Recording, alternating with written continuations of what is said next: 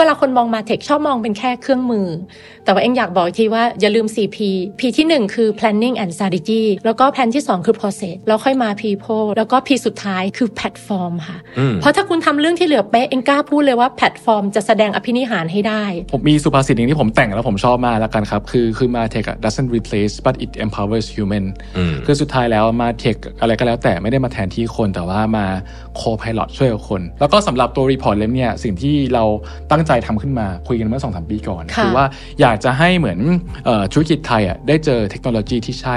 ในขณะเดียวกันอยากจะให้บริษัท Martech ได้เจอบริษัทที่ใช่เช่นเดียวกัน ผมคิดว่าแพลตฟอร์ม local ของคนไทยเองอะก็มีจุดดีจุดแข็งหลายอย่างนะครับถ้าเราสามารถช่วยให้เขาเข้าถึงลูกค้ามากขึ้น หรือว่า go regional ได้มากขึ้นเนี่ยก็เป็นท่าที่ที่เราอยากทำครับพี่แท็บ Mission to the Moon. Continue with your mission.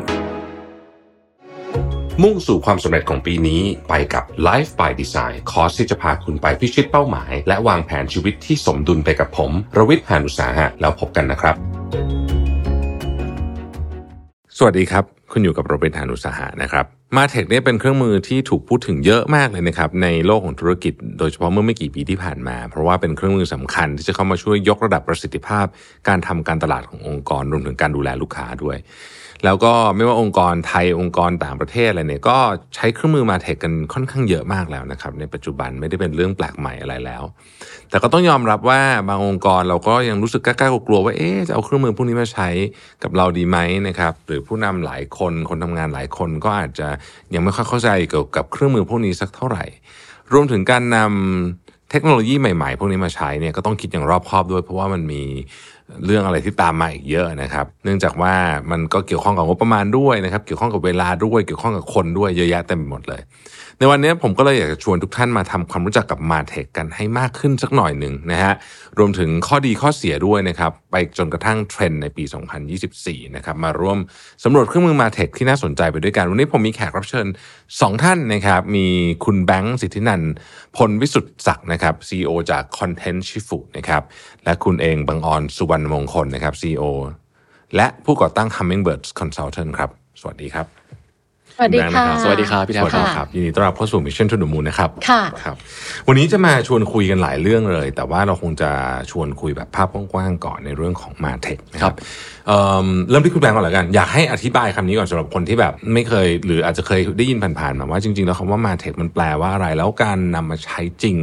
ในองค์กรในประเทศไทยเนี่ยมันคือรูปแบบไหนบ้างครับ ได้ได้เลยครับ จริงๆคำว่า Martech มันง่ายมากคือ marketing ผสานกับเทคโนโลยีนะครับถ้าเกิดลองตีความคำแต่ละคำแล้วกัน marketing คือการที่เราเข้าใจลูกค้า แล้วก็นำเสนอสิ่งที่ลูกค้าต้องการได้อย่างตรงจุดใช่ไหมครับส่วนเทคโนโลยีเนี่ยคือนวัตกรรมที่ทำให้ชีวิตผู้คนดีขึ้นพอสองคำนี้มัน smart ผสานรวมกันเนี่ยก็เลยกลายเป็น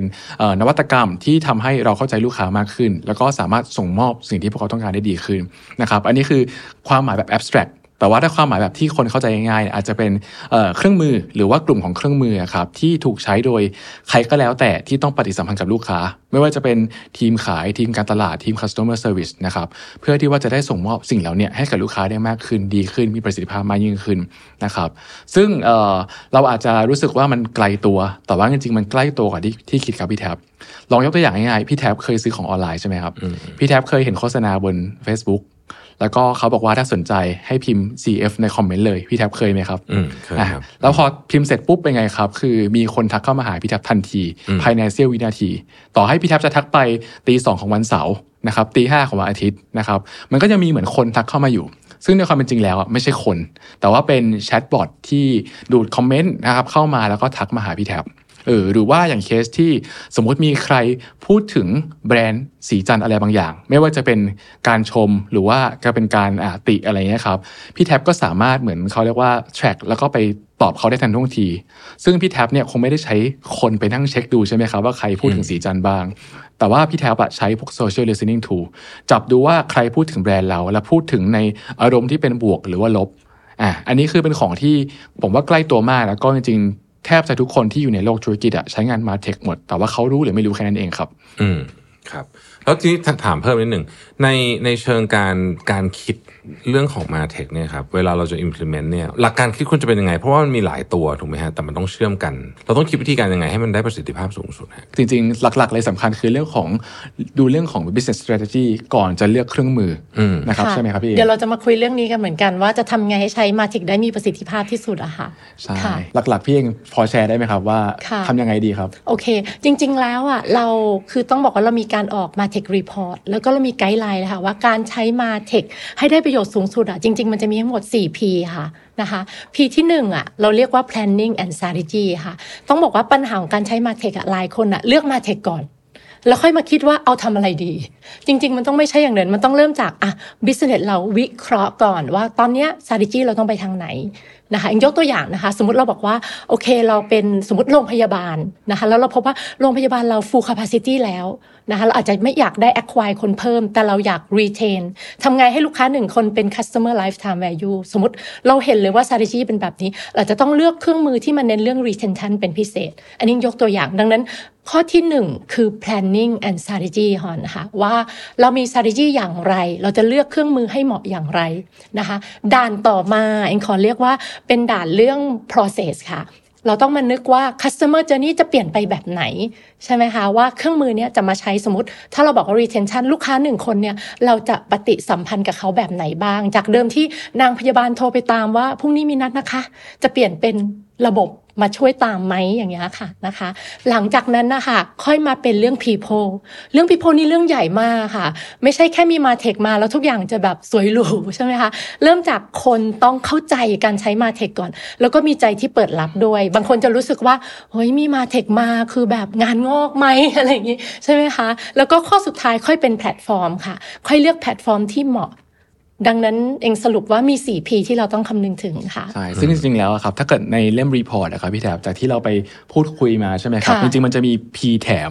P ที่ 5 คือ P pioneer นะครับเป็นเหมือนคนที่ริเริ่มใช่เอามาเทคไป implement เพราะว่าต่อให้คนเราจะพร้อมอะแต่ว่าถ้าเกิดสมมติว่าไม่มีผู้นำถือธงขึ้นมาอะไรเงี้ยครับมันก็จะเป็นเรื่องที่เอ่อยากในการจะ implement มาเทคให้มันเกิดขึ้นจริง เพราะฉะนั้นคือ P สุดท้ายคือ P pioneer ด้วยครับค่ะเรียกว่าเราต้องมีตัวตึงสายมาเทคอยู่ในตัอวอตึฟงฟิศอยู่ในองค์กรใช่ไหมคะเพื่อให้อินสปิเรชันเพื่อให้กำลังใจเพื่อให้รู้ว่าเอ้ยมันไม่ได้ใช้ยากอะไรอย่างเงี้ยค่ะแล้วก็ หมายถึงการมองหาเทคโนโลยีใหม่ๆ ให้กับองค์กรด้วย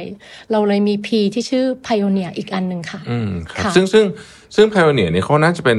เหมือนกับเดิมทีเขาก็คงอยู่ในแผนกที่ทำพวก Data พวกเรื่อง Business Intelligence พวกนี้ค่ะนะแต่เขาต้องมีเองว่ามีสองอย่างเขาต้องมี passion นิดนึง ที่จะแบบหาอะไรใหม่ ๆ มา รวมที่อย่างที่สองก็คือเป็นเหมือนแรงบันดาลใจให้เพื่อนๆ ในออฟฟิศได้ว่าว่ามันไม่ยากอืมใช่ไหมคะหรือว่ามันมันมีผลลัพธ์ที่ดีอย่างไรอย่างเงี้ยค่ะ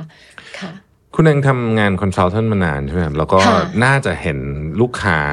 หลากหลายประเภทค่ะมันมี คือ คือ อันเนี้ concept เนี้ยจริง ๆ ผมคิดว่ามันคล้ายๆกับการ introduce ของใหม่กับให้กับองค์กรค่ะเอิ่มณวันนี้เลยเนี่ย ถ้าเกิดว่าเรามองไปดูลูกค้าต่างๆเนี่ยครับ อะไรเป็นสิ่งที่ทำให้องค์กรหนึ่ง implement ของพวกนี้สำเร็จ นอกจากที่เราบอกคุยกันเมื่อกี้ 5P เมื่อกี้แล้วเนี่ยนะฮะ หรือในทางกลับกันก็คือมีปัจจัยอะไรที่มีอย่างเงี้ยมันจะยากมากที่จะสำเร็จ โอเค เองขอเล่าความเสี่ยงดีกว่า ต้องบอกว่าการทำ Martech report ครั้งเนี้ยความโชคดีของเองคือ เราได้คุยกับ user จำนวนมากค่ะ แล้วก็คุยเชิงลึกด้วย คุยหลายธุรกิจด้วย เองขอสรุปนะคะ ปัจจัยเสี่ยงทั้งหมด 5 อย่าง ที่ทำให้การใช้ Martech ไม่เต็มประสิทธิภาพค่ะนะคะเองต้องเล่างี้เรื่องที่หนึ่งเรื่องที่หนึ่งนี่จะขำนิดนึงก็คือ บางคนอาจจะคิดว่าการใช้มาเทคอะเหมือนเป็นไม้วิเศษ ที่จะแบบใช้ปุ๊บ ยอดขายมาปั๊บทุกอย่างจะเปลี่ยนลูกค้าจะรักเราหรือบิสเนสเราจะแบบเปลี่ยนไปหมดเลยจะดีขึ้นมากอะไรเงี้ยนะคะ จริงๆอะไม่ใช่แบบนั้นค่ะ อย่างที่บอกคือมาเทคสำคัญอันนี้การันตีเลย แต่ว่ามันต้องมาพร้อม 4P ที่บอกเมื่อครู่นี้ค่ะนะคะ เรื่องที่สองที่เองเพราะว่าอันนี้เป็นปัญหาเยอะมากค่ะ คือธุรกิจคิดว่ามาเทคจะช่วยได้เยอะมาก ขณะที่ธุรกิจไม่มีคำว่ากลยุทธ์ แล้วเรื่องกลยุทธ์เนี่ยเป็นเรื่องที่แปลกเหมือนกันค่ะ หลาย ๆ องค์กรน่ะเขาไม่มีกลยุทธ์ แต่เขาจะไม่รู้ว่าเขาไม่มี จริงไหมคะ หรือบางเจ้าที่บอกว่ามีแต่ไม่แข็งแรง เองอยากยกตัวอย่างเห็นภาพ สมมติว่าเองเป็นร้านอาหาร แล้วร้านอาหารเนี่ยไม่มีจุดขายเลย อาหารก็ธรรมดาธรรมดาประสบการณ์ก็ไม่มีอะไร แต่ถ้าสมมติเขาเอาสมมติระบบ CRM มาใช้ ต่อให้มี CRM ใช้อย่างเต็มที่อะค่ะ แต่สำหรับลูกค้ารู้สึกมาร้านนี้ก็แป๊กๆอะ ใช่ไหมคะ product ก็ไม่มีอะไรประสบการณ์ก็งั้นงั้นแหละไปร้านอื่นก็ได้ อันนี้แหละเป็นตัวอย่างที่เห็นว่า ถ้าไม่มีกลยุทธ์ยังไงก็ Martech มันก็จะช่วยได้น้อยนะคะ เองเปรียบเสมือนเองเองนึกภาพเหมือน การก่อไฟกับมีเชื้อเพลิง Martech อะเหมือนเป็นเชื้อเพลิงค่ะ แต่ถ้ามันไม่มีไฟรออยู่นี่ก็ก็จะแป๊กใช่ไหมคะ เรื่องที่สามเองว่ากับดักที่สามหรือความเสี่ยงที่เจอบ่อยสุดคือ ไม่สื่อสารกับบุคลากรค่ะ บางทีแบบ หัวหน้ามีไฟมาก ผู้บริหารมีไฟมาก พยายามมาของใหม่ๆ มา introduce ในองค์กรตลอด แต่ลูกน้องจะรู้สึกว่า เฮ้ย งานงอกอีกแล้วเหรอ ต้องเรียนรู้ใหม่อีกแล้วเหรอ อะไรอย่างเงี้ยค่ะ จริง ๆ วิธีที่ถูกต้องอะต้องเรียกให้ทีมอะค่ะมาเล่าถึงปัญหาการทำงานค่ะ แล้วให้เขารู้ว่าเครื่องมือนี่แหละ มาทำให้เขาทำงานได้ง่ายขึ้น แล้วก็ให้เขามีส่วนร่วมในการเลือกตั้งแต่ day one ค่ะ แบบเนี้ยจะไม่โดนต่อต้าน ใช่ไหมคะ แล้วก็ข้อต่อมาข้อที่ 4 ค่ะ อันนี้ก็อันนี้ก็ตลกเหมือนกันก็คือ หลายคนรู้สึกว่าเอ้ยงั้นเรามีมาเทคกันเป็นกองกองๆเยอะๆเลยแล้วกัน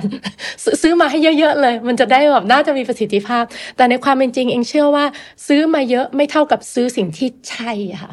แต่ว่ากว่าจะรู้ว่าสิ่งไหนใช่ คุณต้องวิเคราะห์องค์กรก่อนเหมือนกันค่ะว่าในเนเจอร์ของ business เราเนี่ยใน customer journey ค่ะตรงไหนที่มัน weak ค่ะ ถูกไหมคะบาง business weak ตั้งแต่ awareness เลย บาง business โอ้เขารู้จักหมดแล้ว แต่ขาดตรง consideration มันไม่มีอะไรไปเร่งเร้าใช่ไหมคะหรือบาง business อ๋อเหมือนเมื่อกี้ที่พูดบางเจ้ามีปัญหาเรื่อง retention หาลูกค้ามาเท่าไหร่หายหมด ดังนั้นเหมือนต้องวิเคราะห์พวกเนี้ยไว้ก่อน ไม่ใช่แค่มีเครื่องมือยิ่งเยอะยิ่งดี จริงๆ เรื่องปริมาณเป็นเรื่องที่ผมคิดว่าสำคัญมาก คนก็จะคิดอย่างนั้นแต่ว่าในความเป็นจริงแล้วอะยิ่งน้อยยิ่งดี ค่ะอเราสามารถใช้มาเทคได้น้อยเท่าไหร่ เพื่อ cover งานได้มากเท่าไหร่เนะจะยิ่งดีครับใช่เออเพราะไม่อย่างนั้นแล้วอะมันจะมีปัญหาเรื่อง integration นะจะทำยังไงให้ระบบ CRM กับระบบเอ่อ ERP หรือระบบ marketing automation คุยกัน อันเนี้ยเป็นเรื่องยากใช่นะครับยิ่งใช้น้อยจะยิ่งดีครับ คนอาจจะค่ะมองภาพผิดไปใช่ใช่ จริง ๆ ปีนี้เราพบจาก Data ว่ามีปัญหาเรื่องนี้เลยคือ พอยิ่งมีมาเทคเยอะประเด็นคือมาเทคไม่ได้คุยกันเองใช่มันไม่ได้เชื่อมโยงได้ พวกเนี้ยต้องดู ดังนั้นจะหลีดมาข้อสุดท้ายเลยคือ มาเทคเอามาใช้ในองค์กรได้เลย อันนี้เป็นข้อควรระวังคือหลายคนซื้อมาเทคไม่ได้ดูข้อจำกัดของในองค์กรค่ะ เช่นเอ่อ core system เราเป็นแบบไหน ตอนนี้เรามีมาเทคอะไรอยู่แล้วบ้าง งานต้นน้ำไปลายน้ำมันต่อกันยังไง ตอนเนี้ยเลยเป็นปัญหาคือมาเทคเยอะมาก แต่ไม่ได้คุยกันเลย ก็เลยกลายเป็นปัญหาใหม่อีกอันหนึ่งอีกเมื่อมีมาเทคอะค่ะ เพราะฉะนั้นข้อจำกัดหรือความเสี่ยงก็จะมีเรื่องพวกนี้แหละที่ต้องวางแผนไว้ก่อนค่ะ อืมน่าสนใจมากคือว่าค่ะเอ่อถ้ากล่าวโดยสรุปก็คือว่าในในในการทำงานเนี่ยมันมันมันเหมือนกับว่ามีปัญหาหนึ่งเราก็ซื้อหนึ่งมาแก้แต่จริงๆแล้วไม่ใช่เพราะมันมีค่ะผลกระทบเป็นลูกโซ่มากกว่านั้นใช่ถูกไหมใช่ฮะค่ะก็จะใช่คค่ะล้ายๆกับ system อื่นเหมือนกันเวลาเรานึกถึง integration เนาะใช่ใช่ system ทุกอย่างเนี่ยเวลาคิดถ้าเกิดทำเฉพาะงานเราก็อาจจะ work แต่พอ integrate คนอื่นไม่ได้มันก็ไม่ work ใช่ใช่เลยครับก็จะจบเลยมาวางไว้เฉยๆมีเยอะนะคะอืมค่ะมีซื้อซื้อมาสิบใช้ห้าใช่เอ้ยซื้อมาร้ใช่อยซื้อมาร้อยใช้ห้าอะไรวันเงี้ยก่อนเรายังได้ยินเลยบอกว่าซื้อ automation มาแต่เอาไว้แค่ส่ง message อันเดียวใช่ที่เหลือไม่ได้ทำเลยค่ะ แล้วเราเรายิ่งมีเยอะมันยิ่งคนมันยิ่งงงด้วยไหมฮะใช่ไหมถูกเราพค่ะยายามจะลดจำนวนใช่มากกว่าเพิ่มนะใช่ใช่ใช่ค่ะต้องเป็นน้อยแต่มากใช่ต้องเป็นน้อยแต่ได้ผลลัพธ์มากค่ะ ควรน่าจะสเป็นนแบใจบมากนั้นเพราะฉะนั้นนี่ก็เป็นก็เป็น consideration เบื้องต้นจริงๆต้องบอกว่าต้องคิดให้ตกพอสมควรก่อนที่จะเริ่มทำอะไรถูกไหมใช่ ค่ะครับจริงๆ ผมมีอีกนิดนึงที่อยากเสริมแล้วกันครับ ในในมุมของการที่แบบผมก็ซื้อซื้อมาเทคมาใช้เยอะโอ้โหลดอินเวสไปหลายล้านแล้วแหละรวมไปถึงเคยปรึกษาเอ่อองค์กรหลายองค์กรนะครับจริงๆอะมันจะมีสิ่งอีกสองอย่างอะที่ที่คนมักจะเข้าใจผิดครับพี่แท็บอย่างแรกคืออยากจะเริ่มแบบใช้ของฟรีของถูกก่อน แต่ว่าในความเป็นจริงแล้วอะของฟรีของถูกอะมีราคาแพงกว่าที่คิดเออการที่เราซื้อของที่แบบว่าถูกมากๆ นะครับหรือว่าฟรีมาเลยมาใช้งานในออฟฟิศอะสุดท้ายแล้วเนี่ยบางทีเนี่ยมันมีเหตุผลของการที่สิ่งเหล่านี้เป็นของฟรีอยู่ บางทีเช่น อาจจะเพราะว่าเขาอะอาจจะไม่ได้มีเฮนแนนซ์และอาจจะไม่ได้ดูแลแล้วนะครับหรือว่าเขาไม่ได้มี resource ในการไปพัฒนาสิ่งใหม่ๆบางทีเนี่ยพอเราใช้ของฟรีปุ๊บข้อมูลรั่วไหล ใช้ของฟรีปุ๊บใช่ไหมครับบางทีเนี่ยเขาแบบ ไปต่อไม่ได้ปิดตัวไป สุดท้ายแล้วเนี่ยค่าเสียโอกาสที่เราต้องย้ายแพลตฟอร์มอะไรพวกเนี้ยมันมีค่าใช้จ่ายสูงกว่าการที่เราลองไปใช้ของ subscribe ราคาหลักเดือนละหลักร้อยหลักพันเยอะเลยครับพี่แท็บอันนี้คืออย่างแรก อย่างที่สองคืออย่างที่พี่เองบอกเมื่อกี้เลยครับว่าเฮ้ยสมมติฉันเป็นบริษัทใหญ่อะ enterprise อะฉันต้องได้แต่ของดีที่สุดเจ๋งที่สุด feature เยอะที่สุด ในความเป็นจริงแล้วเนี่ยคือผมมาคิดว่าเอย่างนั้นแหละไม่ค่อยไม่ค่อย work เท่าไหร่นะครับผมเคยเจอองค์กรที่ invest ใน Martech อะเป็นหลักหลายสิบหลายร้อยล้านนะครับแต่เขาใช้จริงๆอะห้าเปอร์เซ็นต์อย่างที่พี่เองบอกเลยโหระบบใหญ่มากแต่ใช้ส่งอีเมล แค่นั้นเองอะไรอย่างเงี้ยครับใช่เพราะฉะนั้นเนี่ยผมคิดว่าสิ่งสำคัญอีกอย่างหนึ่งคือคือว่าเราอะพยายามมองหา Martech ที่มันเหมาะกับ stage ปัจจุบันเรามากที่สุดจะดีกว่า ไม่จำเป็นต้องโหเลิศหรูอลังการ feature แบบเต็มปากอะไรอย่างเงี้ยครับ เอาที่เหมาะสมกับธุรกิจณปัจจุบันกับสักสองสามปีข้างหน้าก็น่าจะโอเคแล้ว ไม่อย่างนั้นเนี่ยคือยิ่งของฟีเจอร์เยอะมันจะมาพร้อมราคาที่มันแรงเออค่ะบางทีจ่ายไปลงทุนไปอาจจะไม่คุ้มค่าครับ คือต้องให้เหมาะสมผมให้ว่าเหมาะสมนะอันนี้เป็นเรื่องที่ใช่สำคัญที่สุดนะครับความคือถ้าความองค์กรพอดีใหญ่ต้องการทำอะไรเยอะก็ทำไปใช่หรือลักษณะของลูกค้าเขาเกี่ยวไหมครับ สมมติว่าลูกค้าเราเป็น B2B สุดแสนจะซับซ้อนมันก็จะเป็นรูปแบบหนึ่ง จริงๆเกี่ยอะวผมแชร์ได้ว่าถ้าเกิดพูดถึงระบบ CRM อะครับพี่แท็บอืมเราอะไม่สามารถบอกว่าฉันต้องการ CRM ได้ เราต้องไปนั่งดูก่อนว่าเฮ้ยแล้วธุรกิจเนี่ยเป็นธุรกิจ B2B หรือ B2C ถ้า B2B อะระบบ CRM อะจะในนเรื่องพวกการ manage ความสัมพันธ์กับลูกค้าที่เป็นบริษัทเป็นองค์กรเป็น pipeline management ถ้าเป็น B2C เนี่ยเราอาจจะพูดถึงเรื่อง loyalty สะสมแต้มสะสมรางวัลอะไรพวกนี้เป็นต้น หรือบางทีเนี่ยมันจะมี CRM สำหรับธุรกิจ ก่อสร้างอีก CRM สำหรับโรงพยาบาลอีกอะไรเงี้ยครับ คือผมว่าเราต้องดูให้ดีว่าธุรกิจเราอะคือธุรกิจอะไร แล้วเอ่อตัว Martech Solution อันไหนน่าจะเหมาะนะครับ ถ้าเกิดเอา Martech มาแล้วต้อง custom สักเกินครึ่งเนี่ยคิดว่าเลือกผิดตัวแหละอืมนะครับ มันอาจจะเอามาแล้ว custom สัก 20% 30%อันนี้โอเคครับอืมครับผม อะทีนี้เรามาพูดถึงเรื่องของ Thailand's Martech Report 2024 ที่ทาง Content s i f u ทำร่วมกับ Hummingbird Consultants นะครับว่าเป็นยังไงบ้างในนั้นมีอะไรบ้างครับครับเชิญคุณแบงค์ก่อนเลยกันนะได้ จริง ๆ ต้องบอกว่า report เล่มนี้คือเราทำกันมากี่เดือนครับพี่เองเจ็ดเกือบแปดเกือบเกือบปีเออดีกว่าเกือบปีเชื่อไหมความทุ่มเทของเราตั้งแต่ปีที่แล้วอะใช่ใช่ค่ะใช่ซึ่งซึ่งมันก็เป็นเล่มที่มี Data อะไรใหม่ๆ หลายอย่างที่น่าสนใจครับพี่แท็บเดี๋ยวผมยกตัวอย่างแล้วกันนะครับ คือคือเล่มเนี้ยคือประมาณร้อยกว่าร้อยกว่าหน้าค่ะแต่เราจะพยายามย่อยทุกอย่างให้ผู้ฟังของ Mission to the Moon เนี่ยเข้าใจง่ายๆนะครับอย่างแรกเลยคือว่าเราพบว่าคนใช้งานมาเทคเยอะขึ้น นะครับจากเล่มปีที่แล้วที่เราทำขึ้นมาเนี่ยเอ่อปี 2022 เนี่ยคนใช้อยู่ประมาณที่ 12 ตัว 11 12 ตัวทั้งพองค์กรใช่ทั้งค่ะองค์กร พอเป็น 2023 ปุ๊บเนี่ยที่ที่เขาแพลนจะใช้นะครับเล่มของปีที่แล้วเนี่ยคือ 15 ตัวอืมแล้วก็พอมาถึงเล่มนี้ครับพี่แท็บทราบไหมครับว่าให้ทายแล้วกันครับ จาก 15 ตัวกลายเป็นกี่ตัวครับ พอ 2024 นึกไม่ออก เพิ่มขึ้นแบบเยอะมาก ๆ เหมือนกัน คือเป็นโดยเฉลี่ยคือ 23 ตัว ครับ คือหนึ่งธุรกิจหนึ่งองค์กรเนี่ยใช้มาเทค23 ตัวตัวแล้วนะครับอืมซึ่งก็ถือว่าค่อนข้างเยอะเหมือนกัน ถ้าเกิดเราไม่ทำให้มาเทคมันคุยกันอะชีวิตเราก็จะยาก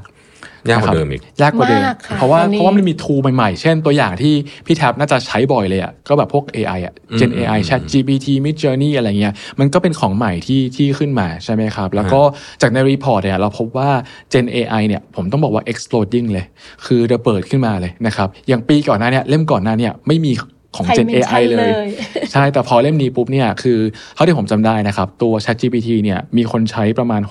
68%ว่าง่ายๆคือคนตอบเซอร์เวยสมมติว่าเนี่ยร้อยคนคน 68 คนบอกว่าเขาใช้งาน ChatGPT อยู่ ซึ่งจริง ๆ แล้วเนี่ยอัตราการเติบโตเนี่ยมันมาแรงแซงคงทุกทุกมาเทคในทุกหมวดหมู่เลยนะครับอันนี้คืออีกอย่างที่ที่ที่เหมือนเรียนรู้มาจาก Data ในนี้นะครับแล้วก็อีกอย่างที่น่าสนใจคือเอ่อ local martech providers strike back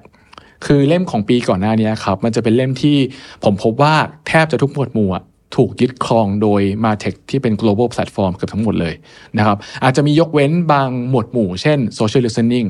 ที่ที่แบบ context เรื่องภาษายังสำคัญ หรือว่าเรื่อง CRM สำหรับ B2C ที่มันต้องมีเรื่อง integration กับ Line อันเนี้ยคือของปีที่แล้วอะ local ยังโอเค แต่ว่าหมวดหมู่อื่นเนี่ย เรียกได้ว่าคือ global platform ยึดหัวหานหมดเลย แต่พอมาปีนี้ปุ๊บเนี่ยเราเริ่มพบเห็นแบบบางบางบางหมวดหมู่อะครับ เช่น CRM ของ B2B ที่จริงๆแล้วระบบมัน standardize มาก แต่เอ่อผู้เล่นของไทยอะก็เริ่มเข้าไปแข่งขันกับต่างชาติได้นะครับ เริ่มมีหลาย ๆ อันที่เหมือนมาแรงแซงโค้งแบบขึ้นมาจากอันดับท้าย ๆ เนี่ยเป็นอันดับ 3 อันดับ 4 ในปริมาณคนใช้นะครับ ก็เป็นอันที่ที่ผมว่าก็เป็นนิมิตหมายที่ดีสำหรับประเทศเราเหมือนกันที่ที่คนไทยก็เริ่มใช้งานแพลตฟอร์มของของ local มากขึ้นครับ อืมค่ะครับ อยากเสริมอย่างนี้ค่ะ ว่า Martech Report จะมีประโยชน์กับแต่ละคนยังไงบ้างนะคะ เอาฝั่ง Martech provider ก่อน ถ้าคุณเป็น Martech provider เนี่ย คุณจะรู้ปัญหาของ user ที่คุณไปขายของให้ค่ะ รู้ตั้งแต่ว่าเขาเลือกยังไง พอใช้งานเขามีปัญหาแบบไหน มันจะมีข้อเสนอแนะสำหรับ Martech provider เยอะมากนะคะ อีกข้อหนึ่งคือ user หมายถึงทุกคนเลยค่ะ ที่อยากใช้ Martech Report ในนั้นจะมี guideline ค่ะว่าคุณจะใช้ Martech อย่างไรให้ใช้ประโยชน์ได้สูงสุด นะคะ แล้วก็ข้อควรระวังพวกเนี้ยค่ะสำคัญมากเองคิดว่าข้อดีอีกอันหนึ่งที่เป็นเสน่ห์นะ คือเราจะมี list ของ Martech มันเหมือนเป็น shopping guideline อะค่ะใช่ไหมคะว่ามีกี่หมวด แต่ละหมวดมีอะไรบ้างที่เขานิยมใช้กันอย่างเงี้ยเป็นสิ่งที่เราเอาไปเป็น reference คุยกันในองค์กรได้ คุยกับลูกค้าเราก็ได้อะค่ะ ตรงนี้จะมีประโยชน์มาก ปีที่แล้วเราพบว่าคนใช้ประโยชน์ตรงนี้ตลอดคือตลอดปีก็จะมีการเอามา refer ตลอดอะค่ะปีนี้ค่ะน่าจะมีจน200กว่าตัวครับเท่าที่ผมทราบและ active มานะครับเราพยายาม list มาให้ครบแหละที่ค่ะที่ประเทศไทยใช้ 200 กว่าตัวครับพี่แท็บใช่ช็อปกันสนุกเลยคราวนี้อีกอย่างอีกอย่างที่คนเอาไปเตรียมใช้งบ่บอยอย่างเดียวพออีกอย่างที่คนใช้บ่อยคือเอาไปเอาไปขายงาน pitch งานค่ะแบบทีมพี่แท็บเนี่ยอาจจะเอาพวกเนี่ยมาขายงานพี่แท็บหรือว่าหรือว่าเอเจนซี่ก็จะเอาไปขายงานให้ลูกค้าอะไรเงี้ยก็ค่ะก็เจอบ่อย แล้วขอขอถามลงลึกไปอีกนิดหนึ่งได้ไหมครับว่า มันในเชิงของโครงสร้างหลักๆ เอาบริษัททั่วๆไปที่เรานึกออกแล้วกันเนอะเป็นบริษัท ขายของปกติเนี่ยนะครับเออมาเทคเนี่ยมันจะอยู่ที่ไหนบ้างในหมวดของหมวดหมู่ เช่นอะ CRM ต้องมีแน่นอนอยู่แล้วครับแล้วมันมีที่ไหนบ้างฮะ จริงๆจริงๆปกติอะผมจะแบ่งเป็นทั้งหมด 6 หมวดหมู่ครับพี่แท็บจริงๆตามตามจากเว็บไซต์ชื่อ Shift Martech แล้วกันผมชอบเขาแบ่งมาเข้าใจง่าย มีทั้งหมด6หมวด6หมวดหมู่ใหญ่ๆด้วยกัน อันแรกคือเป็น advertising and promotion อืมเช่นแพลตฟอร์มที่พี่ไปซื้อโฆษณา Facebook อะ Ads อันนี้ก็เป็น Google Ads พวกตระกูล Adทั้งหลาย Google Ad ใช่ไหมใช่ครับอันนี้คือพื้นฐานนะครับ แต่มันจะมีของที่มันลึกกว่านั้น เช่นแบบให้มันทำ automation เปิดปิด ad ให้อืมถ้าเกิดสมมติว่าวันนี้ยอดขายมากกว่าเมื่อวานสมมติว่า 20%ให้ double ad ไปเลย อัตโนมัติ ก็มีเครื่องมือเหล่านี้เหมือนกันนะครับนี่คือหมวดหมู่แรก หมวดหมู่ที่ 2 คือ Content and Experience เช่นระบบเอ่อการจัดการเว็บไซต์นะครับระบบ email marketing ระบบ automation อ่าพวกนี้คือ หรือพวก Chat GPT Gen AI เนี่ยคือเป็นระบบที่ช่วยสร้างประสบการณ์สร้างคอนเทนต์นะครับอันที่ 3 คือจะเป็น Social and Relationships นะครับเรื่องการบริหารจัดการความสัมพันธ์ เช่นพวกระบบ CRM นะครับ B2C B2B ระบบในการที่เอาไว้ทำบริหารจัดการโซเชียลมีเดียตั้งเวลา Facebook ตั้งเวลาเอ่อ IG TikTok พร้อมๆกันนะครับ แล้วก็อันที่ 4 คือจะเป็นเอ่อตัว Commerce and Sales คือระบบที่ช่วยให้สามารถขายของได้ดีขึ้นว่าง่ายๆเช่นระบบตะกร้าสินค้า ระบบ chat commerce ระบบบริหารจัดการออเดอร์ เช่น ถ้าเกิดพี่มี Marketplace พี่มีขายของใน Marketplace ในเว็บไซต์ในโซเชียลมีเดียอันนี้ดูดมาให้หมด นะครับแล้วก็อันที่ 5 คือเป็นเรื่องของ Data การจัดการข้อมูล เช่นพวกระบบ Social Listening ระบบการวิเคราะห์เว็บไซต์ อะไรพวกนี้เป็นต้นนะครับ ระบบจัดการคุกกี้อะสุดท้ายคือเป็นเอ่อ collaboration and management ระบบในการเอ่อช่วยให้เหมือนการบริหารงานในองค์กรเนี่ยดีขึ้น เช่นพวก project management นะครับเช่นพวกระบบแชทในองค์กร ถ้าเกิดแบ่งง่ายๆ จะเป็นประมาณ 6 หมวดหมู่นี้ครับพี่แท็บซึ่งซึ่งผมอะเชื่อว่าคนฟังที่ฟังอยู่อะน่าจะต้องมีใช้บางหมวดหมู่บ้างแหละ ถ้าเกิดทำธุรกิจครับใช่แต่บางทีเขาไม่รู้ว่าเขาใช้อยู่ค่ะแล้วก็มีอีกมุมมองหนึ่งคือมุมมองเรื่องประเภทเมื่อสักครู่ที่เล่าไป อีกมุมมองหนึ่งคือการวางสิ่งที่เรียกว่า Martech Stack ค่ะ หมายความว่าเรามองเป็น customer journey ตั้งแต่ awareness purchase จนถึง retention นะคะ หมายถึงว่าในแต่ละ step อะถ้าดูใน report นะคะ เราจะเห็นเลยว่าในแต่ละ step อะค่ะมันจะมี Martech อะไรอยู่บ้าง ดังนั้นมีการมองได้ 2 รูปแบบคือมอง by ประเภท หรือมองเป็น Martech Stack by Customer Journey ก็ได้ เพราะว่าแต่ละ business อะค่ะมันจะมีความแข็งแรงของ Customer Journey แต่ละจุดไม่เหมือนกันนะคะ ค่ะ ทีนี้เอิ่มมาคุยกันถึงเรื่องมุมมองเรื่องความคุ้มค่าบ้างดีกว่าผมคิดว่าองค์กรขนาดใหญ่คงไม่ได้มีปัญหาเรื่องนี้มาก เพราะว่าค่ะสามารถลองผิดลองถูกได้ แล้วค่ะก็บางอันซื้อมาหลายอันก็อาจจะไม่ได้ใช้ไม่เป็นไรนะฮะตังค์เดียเหวมือนเหมือนกับที่แซวเหมือนซื้อซื้อเรือดำน้ำเออใช้แค่อยู่บนน้ำเฉยๆอะไรใช่เงี้ยอันนั้นได้สำหรับองค์กรที่ไซซิ่งใหญ่ได้ค่ะใช่ไหมครับค่ะแต่ว่าองค์กรขนาดเล็กเนี่ยเขาก็อาจจะต้องนึกเหมือนกันว่าเอ๊ะความคุ้มค่าของมันอยู่ตรงไหน แล้วถ้าเกิดว่าเราค่ะจำเป็นจะต้อง invest เนี่ย อะไรควรจะเป็นจุดที่ควรจะเริ่มก่อนคุณคุณเองค่ะนะครับใช่ครับเออเอ็งอยากพูดต้องต้องเล่าอย่างนี้เอ็งอยากเล่าว่าความคุ้มค่ามีกี่แกนดีกว่า เขาจะได้นึกออกว่าทำยังไงให้คุ้มค่าใช่ไหมครัคะบผมความคุ้มค่าแกนที่หนึ่งเอ็งพูดเรื่องความเร็วค่ะ ในโลกเนี้ยมันแข่งกันที่ความเร็วมากนะคะ เมื่อก่อนหน้านี้สมมติถ้าส่งของบางคนบอกซื้อเซเว่นนี้เรียกว่าสะดวกแล้ว เดี๋ยวนี้เอ็งถามรุ่นน้องเองอะเขาบอกไม่ก็คือต้องนั่งอยู่บนเตียงแล้วแค่สั่งอยู่ในคอนโดแล้วก็มาเคาะหน้าประตูเลยต้องแบบนั้นเลย เพราะฉะนั้นความเร็วเป็นเรื่องสำคัญค่ะ เช่น การตอบคำถาม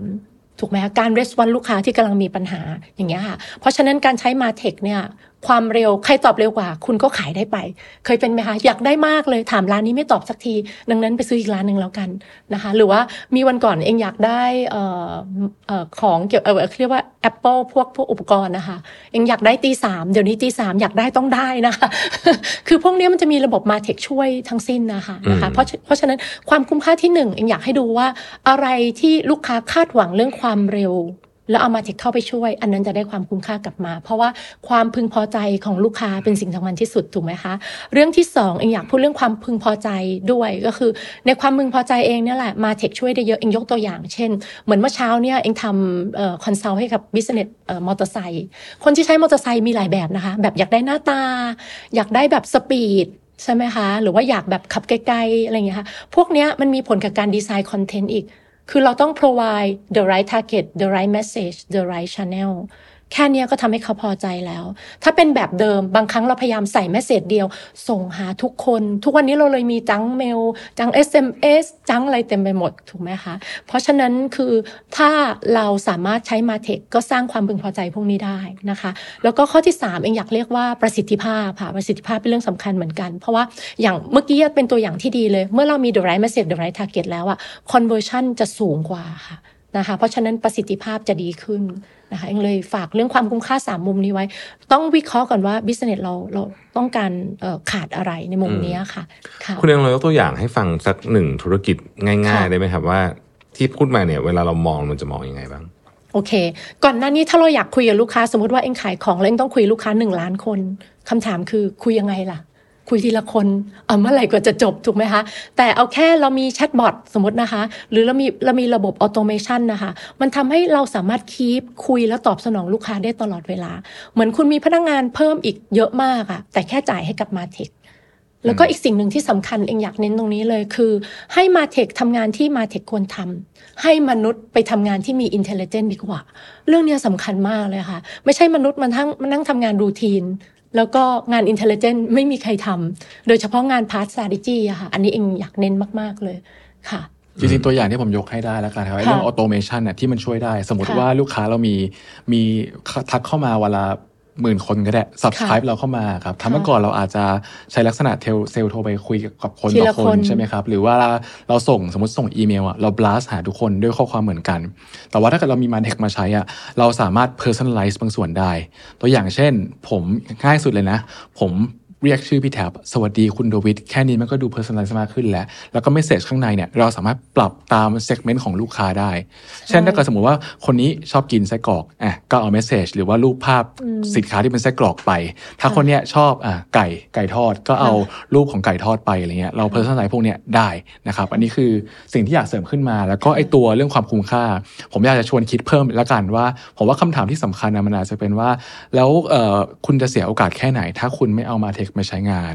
เออคือคือคือเหมือนผมรู้สึกว่าโลกปัจจุบันนี้สมมตินะครับเขาลบกันด้วยบาสุกาแล้วอะแต่ว่าเราอะยังวิ่งถือหอกอยู่เลยอะไปสู้กับเขาเนี่ยต่อให้เราจะแทงหอกเก่งยังไงอะสุดท้ายไปเจอบาสุก้าหอกเราก็หักจริงไหมครับ มันก็สู้ไม่ได้อะไรเงี้ยก็เลยเแนะนำว่าอยากจะเหมือนให้คิดถึงการค่าเสียโอกาสด้วยครับ จริงๆเอ่อมาเทคที่มีอยู่ในปัจจุบันนี้โมเดลของเขาอะ หลาย ๆ ที่มันจะเป็นฟรีเมียม ความหมายคือว่าเราใช้เบื้องต้นเราใช้ฟรีกันนะ แต่ฟีเจอร์จำกัดระดับหนึ่ง ถ้าสมมติว่าเรารู้สึกว่ามันมีประโยชน์มีคุณค่า เราค่อยอัปเกรดนะครับ หรือต่อให้เป็นตัวที่เราจ่ายเงินเลยอะตอนนี้อะมันมีเครื่องมือหลายตัวมากนะ ที่เริ่มต้นอะราคาแค่หลักร้อย หรือไม่กี่พันอะไรเงี้ครับ คือถ้าเกิดสมมติว่าผมซื้อมาเทคตัวเนี้ยมาราคาหลักพันใช่ไหมครับ แล้วมันทำให้ผมประหยัดเวลาให้ทีมได้เป็นแบบโอ้โหสิบเป็นร้อยชั่วโมง เทียบเท่ากับมูลค่าแล้วเป็นหลายหมื่นเนี่ย มันก็โอเค นะครับ อืมโอเคครับ ทีนี้อยากจะขอคำแนะนำคุณแบงค์เกี่ยวกับการเลือกซื้อหน่อย ทีนี้เราจะลงใน detail นิดนึงว่าเวลาเราอยากจะเลือกซื้อของพวกนี้เนี่ย เราเมื่อกี้พูดไปบ้างแล้วล่ะ แต่ว่าผมพยายามจะเจาะลงไปว่า นอกจาก demo แล้วซึ่งบางเจ้าเขาไม่ให้ demo เลยนะผมเคยบางเจ้าบางเจ้า แต่ว่าเพราะเพราะคือคือบางทีเราพอเราจะทำใช้จริง เนี่ย เราก็จะมีความแบบ เออเราก็ยังไม่ค่อยแน่ใจเหมือนกันว่าสุดท้ายที่สุดแล้วมันจะ work กับ ของเราจริงไหม แล้วก็บางทีการ test แค่ที่สองที่ก็อาจจะไม่รู้ด้วย ครับใช่ไหมฮะมันมีวิธีในการเลือกซื้อยังไงไหมว่าจะทำให้มันพลาดน้อยลงครับจริงๆผมคิดว่าอะสมมติว่า in case ว่า strategy เราเราเราชัดแล้วเราพร้อมแล้วใช่ไหมครับค่ะผมว่าอันหนึ่งที่ที่ช่วยช่วยได้จากเอ่อในตัวผมเองกับตัวลูกค้าที่ผ่านมาที่เคยให้คำปรึกษาแล้วกันครับ คือมันคงไม่ได้เป็นลักษณะ top-down อย่างเดียวอะมันอาจจะต้องให้คนที่ต้องใช้งานมาเทคจริงๆเนี่ยเข้ามามีส่วนร่วมในการตัดสินใจทดลองใช้ด้วยนะครับเพราะว่าจริงๆแล้วเนี่ยสมมติเราแอสผู้บริหารเนี่ยเราเป็นคนฟันว่าเลือกตัวไหนใช่ไหมครับแต่ว่าคนที่อยู่กับมันทุกวี่ทุกวันมันคือคนหน้างานนะครับ เพราะฉะนั้นเนี่ยผมคิดว่าอย่างแรกเลยเนี่ยถ้าเราลองอิน v ว l เขาเข้ามานะครับให้เขามีส่วนร่วมในการเลือกตัดสินใจเนี่ยมันจะทำให้เกิดฟริ c ชันน้อยลงตอนที่เขาใช้งานจริง เพราะก็เจอเจอหลายเคสมากที่ว่าผู้บริหารฟันมาแล้วใช้ตัวนี้ แต่พอคนหน้างานจะเอาไปใช้จริงเนี่ยมันใช้ยากจังวะอะไรเงี้ยหรือว่ามันไม่เห็นตอบโจทย์เลยทำท่าเดิมอาจจะดีกว่านะครับผมว่าเรื่องเนี้ยเป็นเรื่องสำคัญนะครับแล้วก็อีกอย่างที่อยากแนะนำคือว่าพยายาม อย่าหาตัวที่มันเป็นเขาเรียกว่า all in one นะครับ ใครที่เคลมว่าทำได้ทุกอย่างเขาเขาจะเป็ดมาก ใช่คือถาม10อย่างทำได้10อย่างเลยเนี่ย มีโอกาสมากที่เขาจะ over promise อืมแล้วก็ under deliver นะครับ แนะนำว่าเวลาที่เราจะหามาเทคอะไรพวกเนี้ยให้พยายามหาตัวที่มันเชี่ยวชาญเฉพาะทาง มันอาจจะตอบโจทย์มากกว่านะครับ แล้วก็ค่อยไปต่อเอาก็ได้นะครับ อันนี้เป็นเรื่องที่ผมว่าค่อนข้างสำคัญ คนที่เคลมว่าทำได้ทุกอย่างเนี่ยส่วนมากอะคือ under under deliver หมดเลย นะครับผมว่าไปหาตัวที่มัน under promise แต่ว่า over deliver เนี่ยน่าจะดีกว่า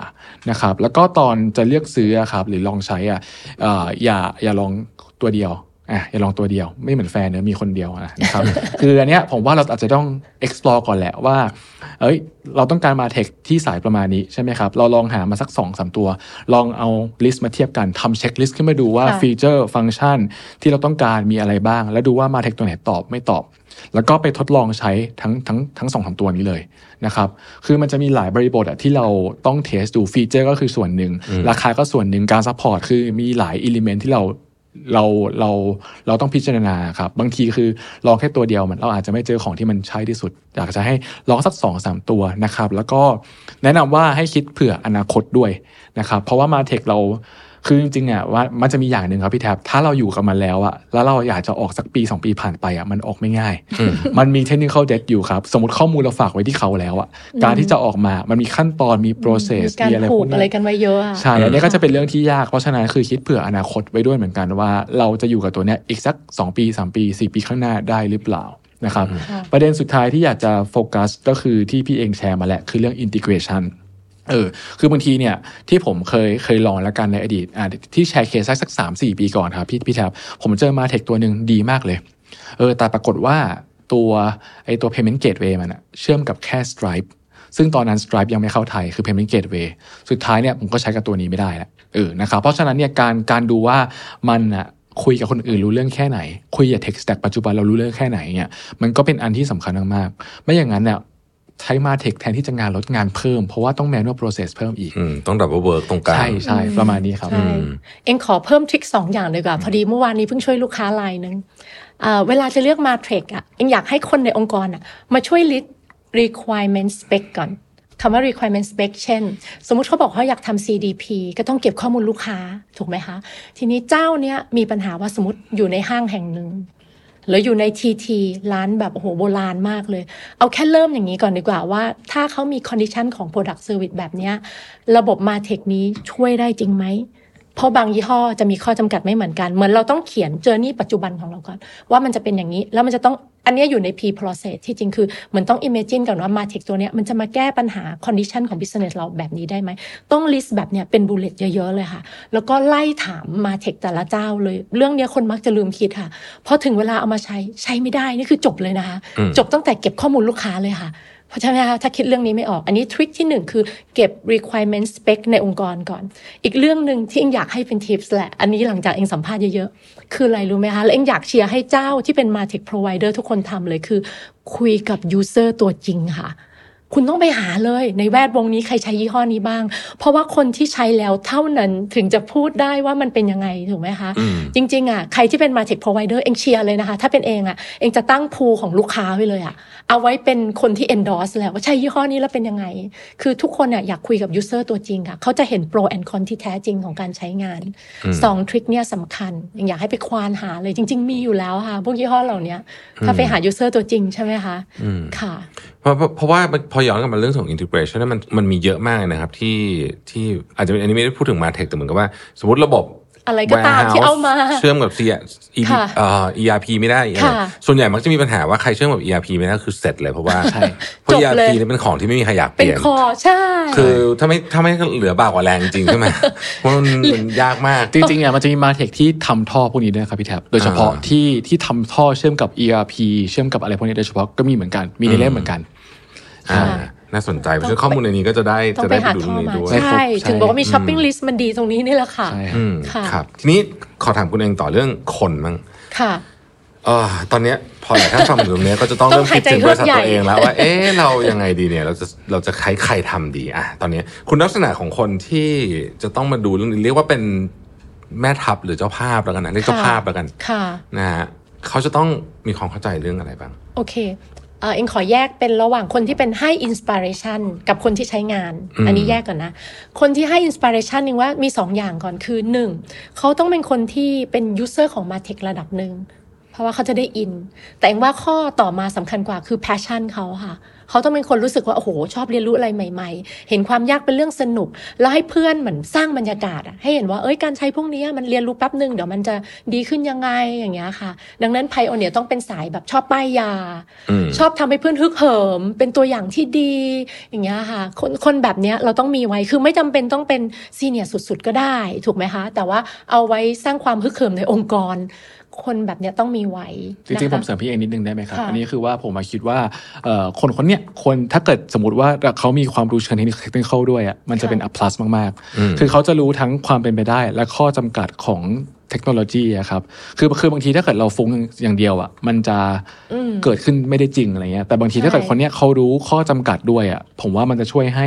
การใช้งานมาเทค การให้คำปรึกษามันมันดียิ่งดีขึ้นขึ้นเนาะใช่ครับค่ะคือฟังแล้วก็คงหนีไม่พ้น พวกเฮดของทีมเทคที่เรามีอยู่ใช่ไหมถ้าเป็นอย่างนั้น เอ๊ะเองว่างี้บางบางทีจะมีอย่างงี้ด้วยคนที่เป็นเฮดไม่ได้เป็นสายแบบป้ายยาเก่งอะไม่เป็นใช่สายแบบทำให้คนรู้สึกอาจจะเป็น enjoy คนรองลงมาอะไรอย่างใชเงี้ย่เองว่ามันเป็น personality ของคนนั้นด้วยเป็น character ของคนนั้นด้วยอะค่ะอืมที่ชอบ inspire คนอื่น สร้างสร้างพลังบวกในองค์กรครับมันมันจะมี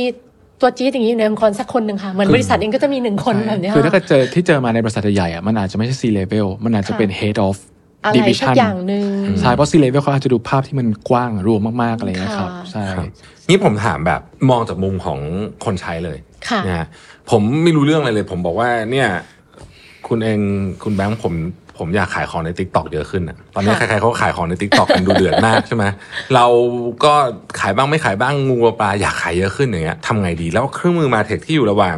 ผมขายของครับกับลูกค้าเนี่ยเออโคมีอะไรบ้างผ่านเรียงมาเลยติ๊กต็อกเนี่ยมีอะไรบ้างอ่าโอเคลยสมมุติอันนี้เป็นโจทย์สดๆเลยนะครับอะโจทย์สดๆเดี๋ยวผมเลยคิดให้เดี๋ยวผมคิดให้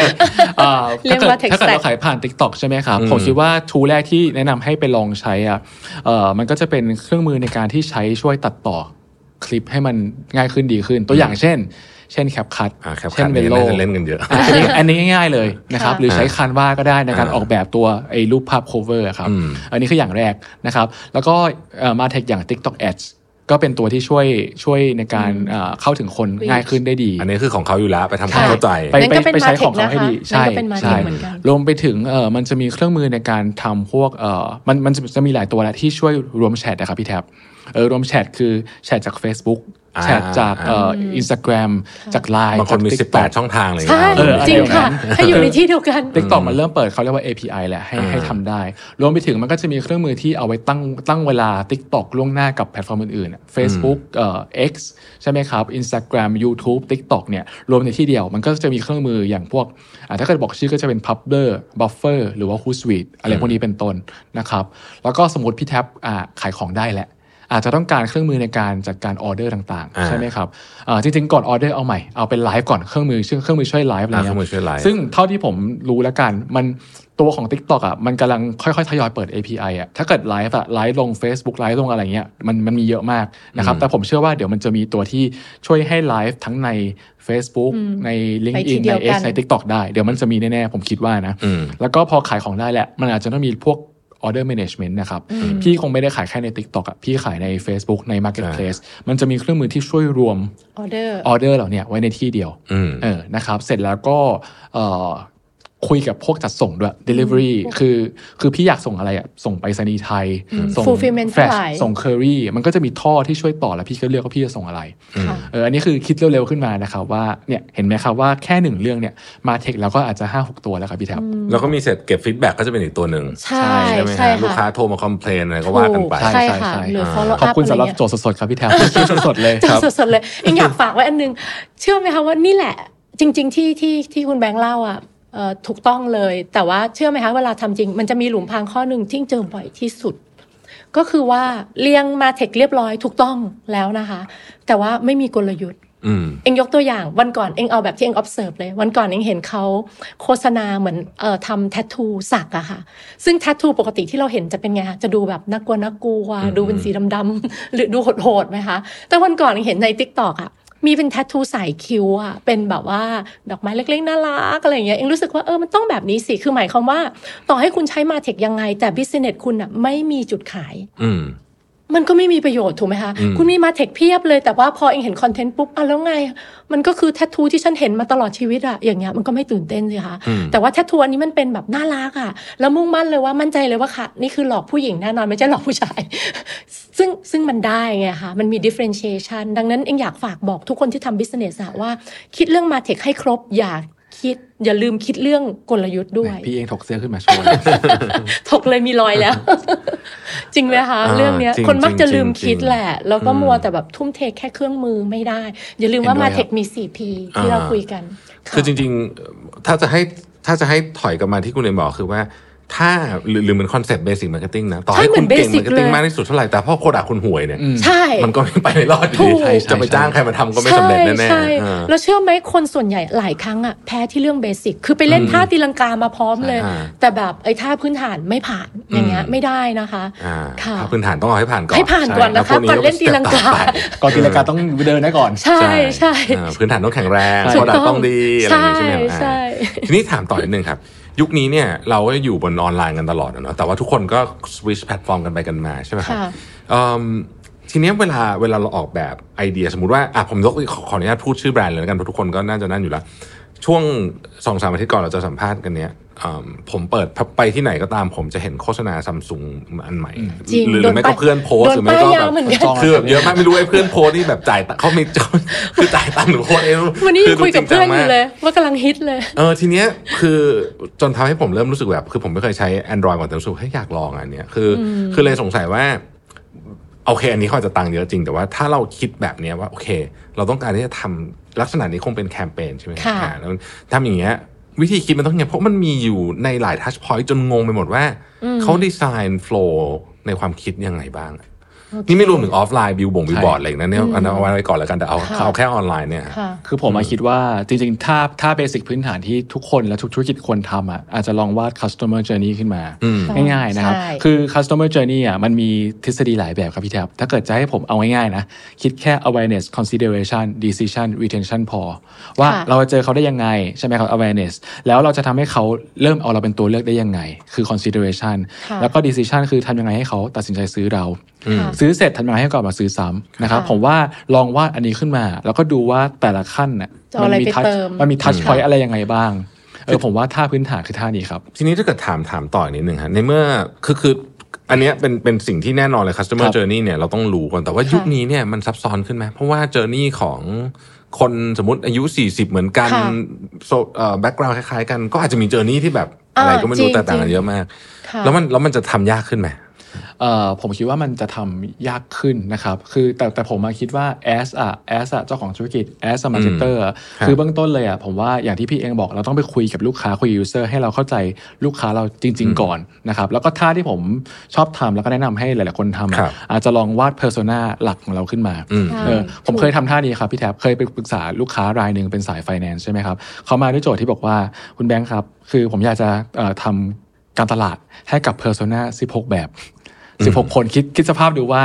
ผมนั่งอยู่แล้วปกติ16คนสามคนก็เหนื่อยแล้วลองล้อมรอบผมใช่ใช่ไหมครับ16คนใช่คือมันเยอะมากจนแบบเอ่อพอผมถามคำถามหนึ่งไปอะจาก16อะก็เลยเหลือ5ครับพี่แท็บอ่าคำถามง่ายมากครับว่าปีที่แล้วอะใน 16 คนเนี้ยคนไหนสร้างยอดขายให้คุณได้มากที่สุดอ่าเอาคนนั้นก่อนจาก 16 ก็เหลือค่ะ5ก่อน แล้วก็ถามต่อรู้สึก 5 เยอะไปอยู่ ถามต่อว่าแล้วปีหน้า ปีหน้าคุณอยากจะโฟกัสใคร จาก 5 ก็เลยเหลือแค่ 3 การที่เราเลือก โฟกัสที่ 3 persona นี้ครับไม่ได้หมายความว่าเราไม่แคร์อีก 13 คนข้างหน้าอีกค่ะที่เหลือนะครับเพียงแต่ว่าเราแค่ต้องการทำให้มั่นใจว่า message ที่เราส่งไปอะมันตรงกับ 3 คนนี้มากที่สุด คือเราไม่ต้องการเอ่อคุยกับทุกคนอะเพราะว่าถ้าเกิดเราคุยกับทุกคนเป็นทุกอย่างให้กับทุกคนน่ะเราไม่ได้เป็นอะไรสำหรับใครเลยใช่อืมใช่ครับประมาณนี้ครับเองขอยกตัวอย่างให้เห็นภาพดีกว่า คือมันมีสองแกนในการวางแผนแกนที่หนึ่งเรื่อง persona ค่ะแต่แต่เชื่อไหมคะว่าพูดอะมันง่าย แต่หลายคนยังวาง persona ไม่คมค่ะเป็นพูดคำนี้เลย persona ไม่ใช่แค่แบ่งว่ามีคนกี่แบบ แต่คุณต้องรู้ว่าแต่ละ persona มี expectation กับ product service เราอย่างไรค่ะเองยกตัวอย่างเช่น เองทำ RVC หุ่นยนต์ทำความสะอาดพื้นที่เป็นกลมๆอะค่ะ RVC อันเดียวเนี่ยมีคนหลาย persona เองยกตัวอย่าง persona ที่หนึ่งก่อน อันนี้เขาเรียกว่าสายเป๊ะ สายเป๊ะหมายถึงเคยเห็นไหมคะคนที่แบบเครื่องมือทำความสะอาด20 กว่าอย่าง ต้องเอามือกวาดว่ามีฝุ่นหรือเปล่าอืมอืมเพราะฉะนั้นเวลาเขามองหา RVC เป็นไงเขาจะเป๊ะเวอร์อะคือต้องสะอาดกว่าฉัน ต้องมีไม้กวาดประมาณ 5 แบบ ต้องมีซอกมีซอยคืออย่างเงี้ยค่ะหรือจะมีอีกแบบหนึ่งเขาบอกว่าเป็นสายโซเชียลเขาเรียกอะไรคือบ้านเหมือนเป็นโซเชียลแพลตฟอร์มก็คือจะมีคนมาบ้านตลอด เวลาใช้เครื่องมืต้องอชิดหรืออุ๊ย look ต้องสวยอุปกรณ์อะไรต้องให้เพื่อนทักว่าโอ้ใช้ยี่ห้อนี้เลยเหรอนึกออกไหมคะหรือแบบโชว์อุ้ยสั่งการด้วยเสียงได้ เพราะฉะนั้นวิธีการโชว์ต้องให้เห็นว่าภาพเนี้ยเออเครื่องมือเนี้ยจะ lift up image อย่างไร แล้วเขาจะมี expectation กับแบรนด์มากก็คือเพื่อนต้องทักอืมต้องเป็นชื่อยี่ห้อบอกโอ้โหใช้ยี่ห้อนี้เลยเหรอ ไม่ต้องใช่ถ่ายติ๊กต็อกอยู่บ้านด้วย ถูกต้องใช่ใช่ประมาณนั้นนี่แค่ยกถึงตับ้านวอปุ๊ย่าบงเห็นปุ๊บใช้สีจันทร์เลยเหรอใช่ใช้แต่สีเลยเหรออ่าใช่ประมาณนั้นเห็นไหมแค่คือเหมือนกับมันมันต้องมีความลึกของอินไซต์อะค่ะอืมแล้วก็อีกอันหนึงที่จะฝากไว้คือ เวลาเรารู้จักลูกค้าไม่ใช่แค่รู้ว่าอยู่ชแนลไหนค่ะ เราต้องเห็นอินไซต์ว่าความต้องการต่อชแนลนั้นอะเป็นยังไงอืมเหมือนวันเนี้ยที่เพิ่งคุยกับมอเตอร์ไซค์ยกตัวอย่างเขาบอกว่าเดี๋ยวนี้เวลา search อะเขาไม่ได้ search Google แล้วนะอืมต็อกอ่า search TikTok อ่า search โซเชียลมีเดียเองถามเออทำไมอะเพราะว่า Google เดี๋ยวนี้มันเละไงเวลา search เข้าไปเจอโฆษณาใช่ไหมคะไม่ได้เปิดแต่ในนั้นน่ะ Google มันคือมาหลายวันแล้วใช่ไหมคะแล้วมัน real แล้วก็มันจะเห็นจาก user อย่างเงี้ยค่ะแล้วเขาจะมี expectation เลยว่าเขาอยากเห็นเรื่องอะไรในแต่ละ target เช่นของมอเตอร์ไซค์ก็อยากเห็นว่ารถคันนี้เวลาแต่งหล่อๆช่วยป้ายยาฉันนิดนึงเขาก็อยากเข้าไปตามกลุ่มเอ่อ user ที่เขารวมกลุ่มกันอืมอันนี้แค่ยกตัวอย่างว่าเหมือน คุณต้องไม่มองแค่เป็น touch point แต่ต้องคุณมองคุณต้องมองว่า touch point นั้นคนมีความคาดหวังอะไรอะค่ะอืมใช่ไหมแล้วคุณจะได้รู้ว่า โอเค คุณ provide the right message to the right touch point ได้จริงหรือเปล่าอืมไม่ใช่แค่เอาตัวเข้าไปอยู่ ถูกไหมคะต้องสะกดใจให้ได้ด้วย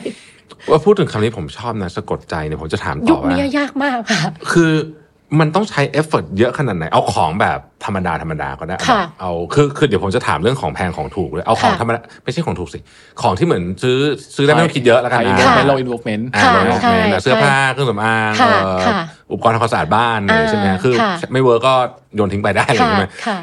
อย่างเงี้ยกว่าคนหนึ่งจะมันมีข้อมูลไหมครับว่ากว่าคนหนึ่งจะตัดสินใจว่าอะฉันอยากได้แล้ว นอกจากเขาอยากได้มาเลยเนี่ยนะฮะ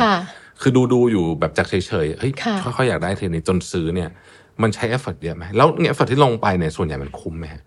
แล้ววัดยังไงเออคุ้มวัดยังไงเอ่อจริงๆอะเองเวลาพูดถึง communication เองแบ่งเป็น 2 วิธีในการสู้นะคะสู้แบบที่ 1 คือเหมือนเดิมเองเชื่อเรื่องกลยุทธ์หมายถึงว่าทำไมลูกค้าต้องซื้อของคุณ อันนี้มุมมองแบบกลยุทธ์เหมือนเหมือนแท็บพูดเมื่อกี้ที่เล่า แต่คราวนี้อยากเล่าอีกแกนเองเรียกว่า tacticก็คือคุณมีกิมมิคเล็ก ๆ เองยกตัวอย่างเองชอบสังเกตของบนออนไลน์เหมือนกัน สาวๆอะชอบซื้อชุดไทยไปวัด ช่วงนี้ใช่ป่ะแบบไปถ่ายรูปสวยๆ ใช่ไหมคะอ่าวันก่อนเองเห็นยี่ห้อหนึ่งก็แบบโชว์ชุดสวยๆ แล้วบอกราคา อันนี้คือวิธีเนาะเองปัดผ่านเลยค่ะปัดผ่านเลย เพราะว่าเอาแล้วไงอะไรอย่างงี้ใช่ไหมคะ แต่มียี่ห้อหนึ่งเขียนว่า แต่งตัวสวยเด่นเทวดาเห็นก่อน มันได้อะถูกไหมคือก๊อปปี้มันแบบเขาเรียกว่ามี stopping power อืมดังนั้นเองว่าการอยู่บนโลกออนไลน์อะคุณต้องมี stopping power ค่ะซึ่งอันเนี้ยเราเรียกว่า tactic สำหรับเองเองเชียร์ให้ทุกคนอะคิดทั้ง strategy ต้องได้ ถูกไหมคะ product ต้องโดดก่อน แล้วก็ tactic ต้องเด็ด คือทั้งโดดและเด็ด มันถึงจะหยุดคนได้อะค่ะอืมใช่ไหมคะอ่าต้องมีทั้ง strategy และ tactic ด้วใช่ยลูกเล่นนะฮะการใช้คำหรือวิธีเล่าเรื่องมันต้องได้อะคือบางทีถ้าเกิดคิด strategy อย่างเดียวมันอาจจะ มันจะจืดๆนิดนึงแข็ๆหอยใช่อ่าต้องมีใช่ tactic มีลูกเล่นหใช่น่อยอันนี้ก็ใช้ส่วนใหญ่แท็กติกใช้ความคิดสร้างสรรค์ถูกไหมคะอืม strategy นี่ใช้สมองนิดนึงก็อ่าก็จะต้องใช้ทั้งสองด้านใช่ค่ะ high involvement เป็นยังไงบ้างครับณในแความเห็นผมแล้วกันถ้าเกิด high high involvement นะครับก็คือไอไอเรื่อง strategy tactic มีเหมือนกันนะครับแต่ผมมาคิดว่ามีผมมีคำหนึ่งที่ผมมาคิดว่าสำคัญมากสำหรับธุรกิจ high involvement นะครับภาษาอังกฤษมันจะเรียกว่า authority อะครับคือแปลไทยคือความมีอิทธิพลในใจของลูกค้า ว่าว่าสิ่งที่เราทำมีอิทธิพลในใจเขามากน้อยแค่ไหนอืมคือผมรู้สึกว่าของ high involvement เนี่ยมันไม่ได้เป็นของที่มัน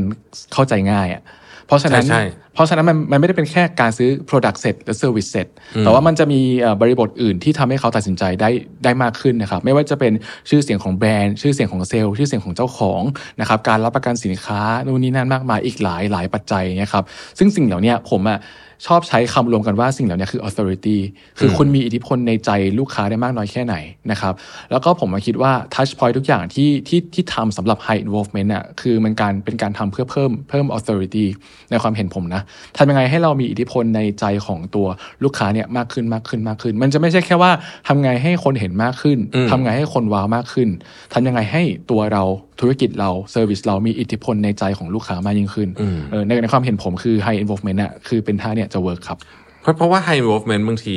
บางทีเห็นเยอะก็ไม่ได้แปลว่าอยากจะซื้อใช่ถูกต้องถูกไหมค่ฮะเพราะว่ามันใช่มันมันคือมันต้องใช้พลังงานสูงมากในการใช่ที่จะซื้อได้ใช่ไหมใช่ใช่คือมันจะมีคำศัพท์หนึ่งที่เขาใช้กันนะครับ คือถ้าเกิดสมมติเอ่อธุรกิจทั่วไปอะเราทำการตลาดเป็น funnel ใช่ไหมครับอ่ากวาดคนมาเห็นเยอะๆก่อน แล้วค่อยๆ กรองคนกรองคนนะอันนี้คือ funnelแต่ว่าถ้าเกิดในสาย high involvement อะมันจะมีท่าที่เรียกว่า ABM account based marketing คือเริ่มจากเล็กๆก่อนครับพี่แท็บเริ่มสมมติว่าเราบอกว่าลูกค้าของเราอะคือธุรกิจธนาคาร ไซส์ใหญ่ท็อปท็อป 5 ของประเทศไทย เราไม่ต้องทำการตลาดโฆษณาอะไรอะ่ะเราไปหาไอ้ห้าเจ้านี้เลยนะครับ มันมีเคสหนึ่งที่ผมชอบมากคือ เป็นเคสบริษัทรับทำ web design ครับพี่แท็บ และคือลูกค้าเขาอะคือเอเจนซี่ใหญ่ เอเจนซี่ใหญ่อย่างโอกิวีท่าที่เขาทำทำไงรู้ไหมครับ ท่าที่เขาทำอะเขาไม่ได้ไปซื้อโฆษณาแบบว่าในในในพวก Facebook ในพวกโซเชียลมีเดียเขาอะไปซื้อป้ายโฆษณาหน้าตึกออฟฟิศโอกิวีเลยอะเออ เออว่าว่าแบบ เขาเขาเห็นโชว์ creativity อ่าอะไรอย่างเงี้ยครับเออคือท่าเนี่ยคือ account based marketing คือป้ายโฆษณาแพงมาก แล้วก็ target โอกิวีเจ้าเดียวเอออะไรเงี้ยเป็นท่าที่ผมคิดว่า work สำหรับ high involvement ครับอ่าน่าสนใจก็คือก็คือแตกต่างกันพอสมควรเลยนะผใช่มว่าใช่วิธีการใช่วิธีการใช่ approach ใช่ใช่ไหมฮะแล้วก็เรื่องของอย่างสมมติ high involvement เนี่ยวิธีการคือ influencer จะมาพูดถึงก็ไม่ได้พูดถึงแบบ เบาๆได้ มันต้องพูดแบบลงลึกค่ะต้องมีการหาข้อมูลจริงใช่ต้องเนาหน้าเชื่อถือไม่ใช่อวยอย่างเดียวอะไรอย่างนี้ด้วยใช่ไหมใช่จริงๆอย่างเคสที่ผมทำอะปกติผมก็จะเป็นเหมือนคล้ายๆ กระบอกเสียงให้บริษัทมาเทคแหละ ซึ่งซึ่งสิ่งที่ทำอะผมต้องลงไปลึกมากๆอะเนื้อหาคงไม่ได้บอกแค่ว่าตัวนี้ดี แต่ว่าต้องบอกว่าตัวเนี้ยใช้งานยังไง มีข้อดี 3 อย่างมีข้อด้อยสองอย่างนะอ่าถ้าเราบอกแต่ข้อดีหมดอะมันก็คนจะแบก็บจะรู้สึกไม่ค่อยเชื่อใช่ซึ่งซึ่งทุกตัวมันมีข้อด้อยอยู่แล้วถูกเออถู นะกครับไม่ว่าจะเป็นตัวที่แพงที่สุดเบอร์หนึ่งของโลกก็มีข้อด้อยมีข้ทุอกด้ออยย่างมีจุดอ่อนแล้วเสของมอค่ะของอย่างเดียวกันอะอาจจะเหมาะกับคนแบบนี้ แต่ไม่ได้เหมาะกับคนแบบนี้ เวลามุมมองของบริษัทหรือคนมองอะก็จะไม่เหมือนกันค่ะครับ มีคนบอกว่าเวลาใกล้หมดแล้วนะแต่ไม่เป็นไรครับวันนี้สนุกมากนะเราคุยกันค่ะเกือบชั่วโมงหนึ่งเพลินค่ะมากเลยนะฮะดังนั้นขออนุญาตปิดท้ายด้วยคำถามนี้ครับว่าเอิ่มทั้งคุณแบงค์และคุณเองเนี่ยในฐานะผู้สร้าง Thailand Smart Tech Report ปีนี้นะครับ 2024 เนี่ย อยากเห็นอะไรเปลี่ยนแปลงในแวดวงบ้างนะครับ เริ่มจากคุณเองก่อนเลยครับค่ะ โอเค เองยังฝากเรื่อง 4P ไว้เหมือนเดิมแหละอืมเพราะว่าเวลาคนมองมาเทคชอบมองเป็นแค่เครื่องมือ แต่ว่าเองอยากบอกอีกทีว่าอย่าลืม 4P เน้นอีกที P ที่หนึ่งคือ planning and strategy planning and strategy คุณต้องตอบข้อ strategy ภาพใหญ่เลยคือทำไมคนต้องซื้อสินค้าและบริการเราอืม ใช่ไหมคะนั่นคำว่าทำไมเนี่ยจะมีสองชนะ คือชนะที่หนึ่งเขาเรียกว่าชนะใจลูกค้า อีกชนะหนึ่งคือตุงคุณต้องชนะคู่แข่งได้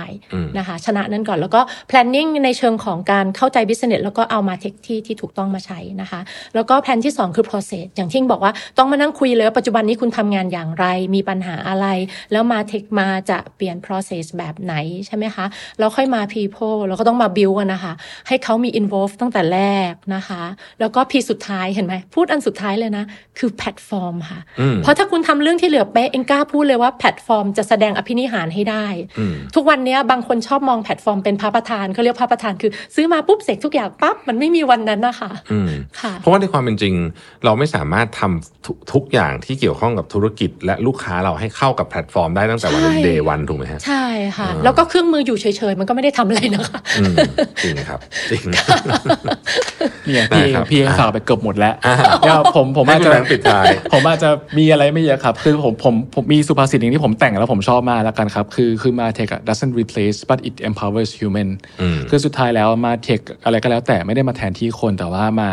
co-pilot ช่วยกับคนนะครับคือจินตนาการว่าถ้าสมมติว่าชุดสูท Iron Man อะไม่ได้มีโทนี่สตาร์กอยู่ข้างในเนี่ยสุดท้ายแล้วเนี่ย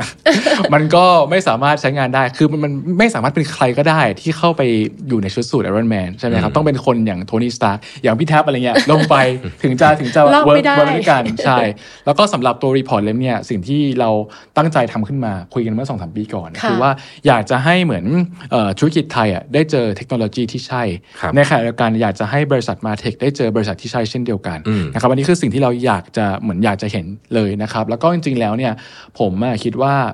ถ้าเกิดแพลตฟอร์ม local ของคนคนไทยเองอะก็มีจุดดีจุดแข็งหลายอย่างนะครับอืมถ้าเราสามารถช่วยให้เขาเข้าถึงลูกค้ามากขึ้น หรือว่า go regional ได้มากขึ้นเนี่ยก็เป็นท่าที่ที่เราอยากทำครับพี่แท็บแล้ว Martech report ของเราออกวันไหนไปตามหาได้ที่ไหนครับอ่า ณวันที่เราคุยกันอันนี้น่าจะอืมออกแล้วครับพี่แท็บก็อ่าสามารถเข้าไปที่เว็บไซต์ Content Shifu ได้นะครัครับก็จะมีลิงก์ให้ดาวน์โหลดฟรีเลยครับอืมมี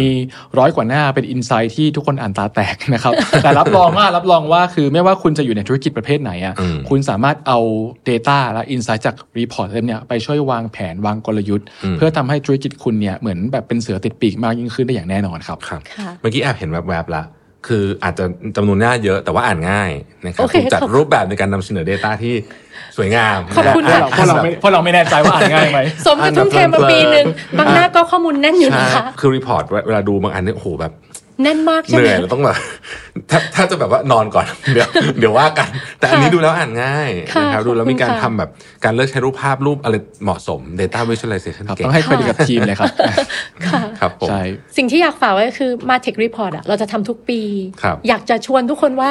ช่วยมาให้ข้อมูลเราอ่ามาช่วยเธอเวหน่อย ใช่ค่ะ แล้วคนที่ช่วยให้ข้อมูลเราไม่ธรรมดานะคะ เขาจะได้สิ่งที่เรียกว่า extended report อืม เป็นข้อมูลที่พิเศษมากที่คนอื่นจะไม่ได้ค่ะ แล้วปีนี้ก็เช่นกันนะคะ ใครที่ช่วยเราเราตอบแทนกลับด้วยการให้ extended report ค่ะครับที่ public ไม่ได้ มันจะเป็นห็ข้อมูลที่แบบว่าเจาะว่าไซส์เล็กกลางใหญ่ใช้ยังไงอืมค่ะประสบการณ์ที่ต่างกันจะใช้งานยังไงอะไรเงี้ยครับใช่หน้าหน้าเพิ่มไม่ได้เยอะมากแต่ value เพิ่มอะผมว่าน่าจะเยอะสำหรับคนที่มาช่วยทำค่ะครับได้ผม อ่าก็เดี๋ยวติดตามนะครับ ใครค่ะอยากจะเข้าไปดาวน์โหลดก็ไปที่เว็บไซต์ของ Content Chifu ใช่ครับได้เลยใช่ค่ะนะครับค่ะสำหรับวันนี้ขอบคุณทั้งสองท่านมากเลยนะครับค่ะขอบคุณมากค่ะครับสวัสดีครับ สวัสดีครับสวัสดีค่ะแบงค์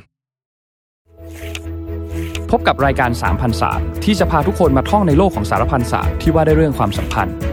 เจาะลึกคำถามเกี่ยวกับชีวิตของผู้คน และไขข้อข้องใจไปพร้อมกับผู้เชี่ยวชาญ ออกอากาศทุกวันพุธเวลาสามทุ่มตรง รับชมได้ทางช่อง Mission to the Moon สมัครสมาชิก Mission Club YouTube Membership นะครับราคาเริ่มต้นเพียง 50 บาท มีสิทธิพิเศษมากมาย เฉพาะสมาชิกเท่านั้น กดสมัครอ่านรายละเอียดได้ใต้คลิปเลยนะครับ ขอบคุณครับ Mission to the Moon. Continue with your mission.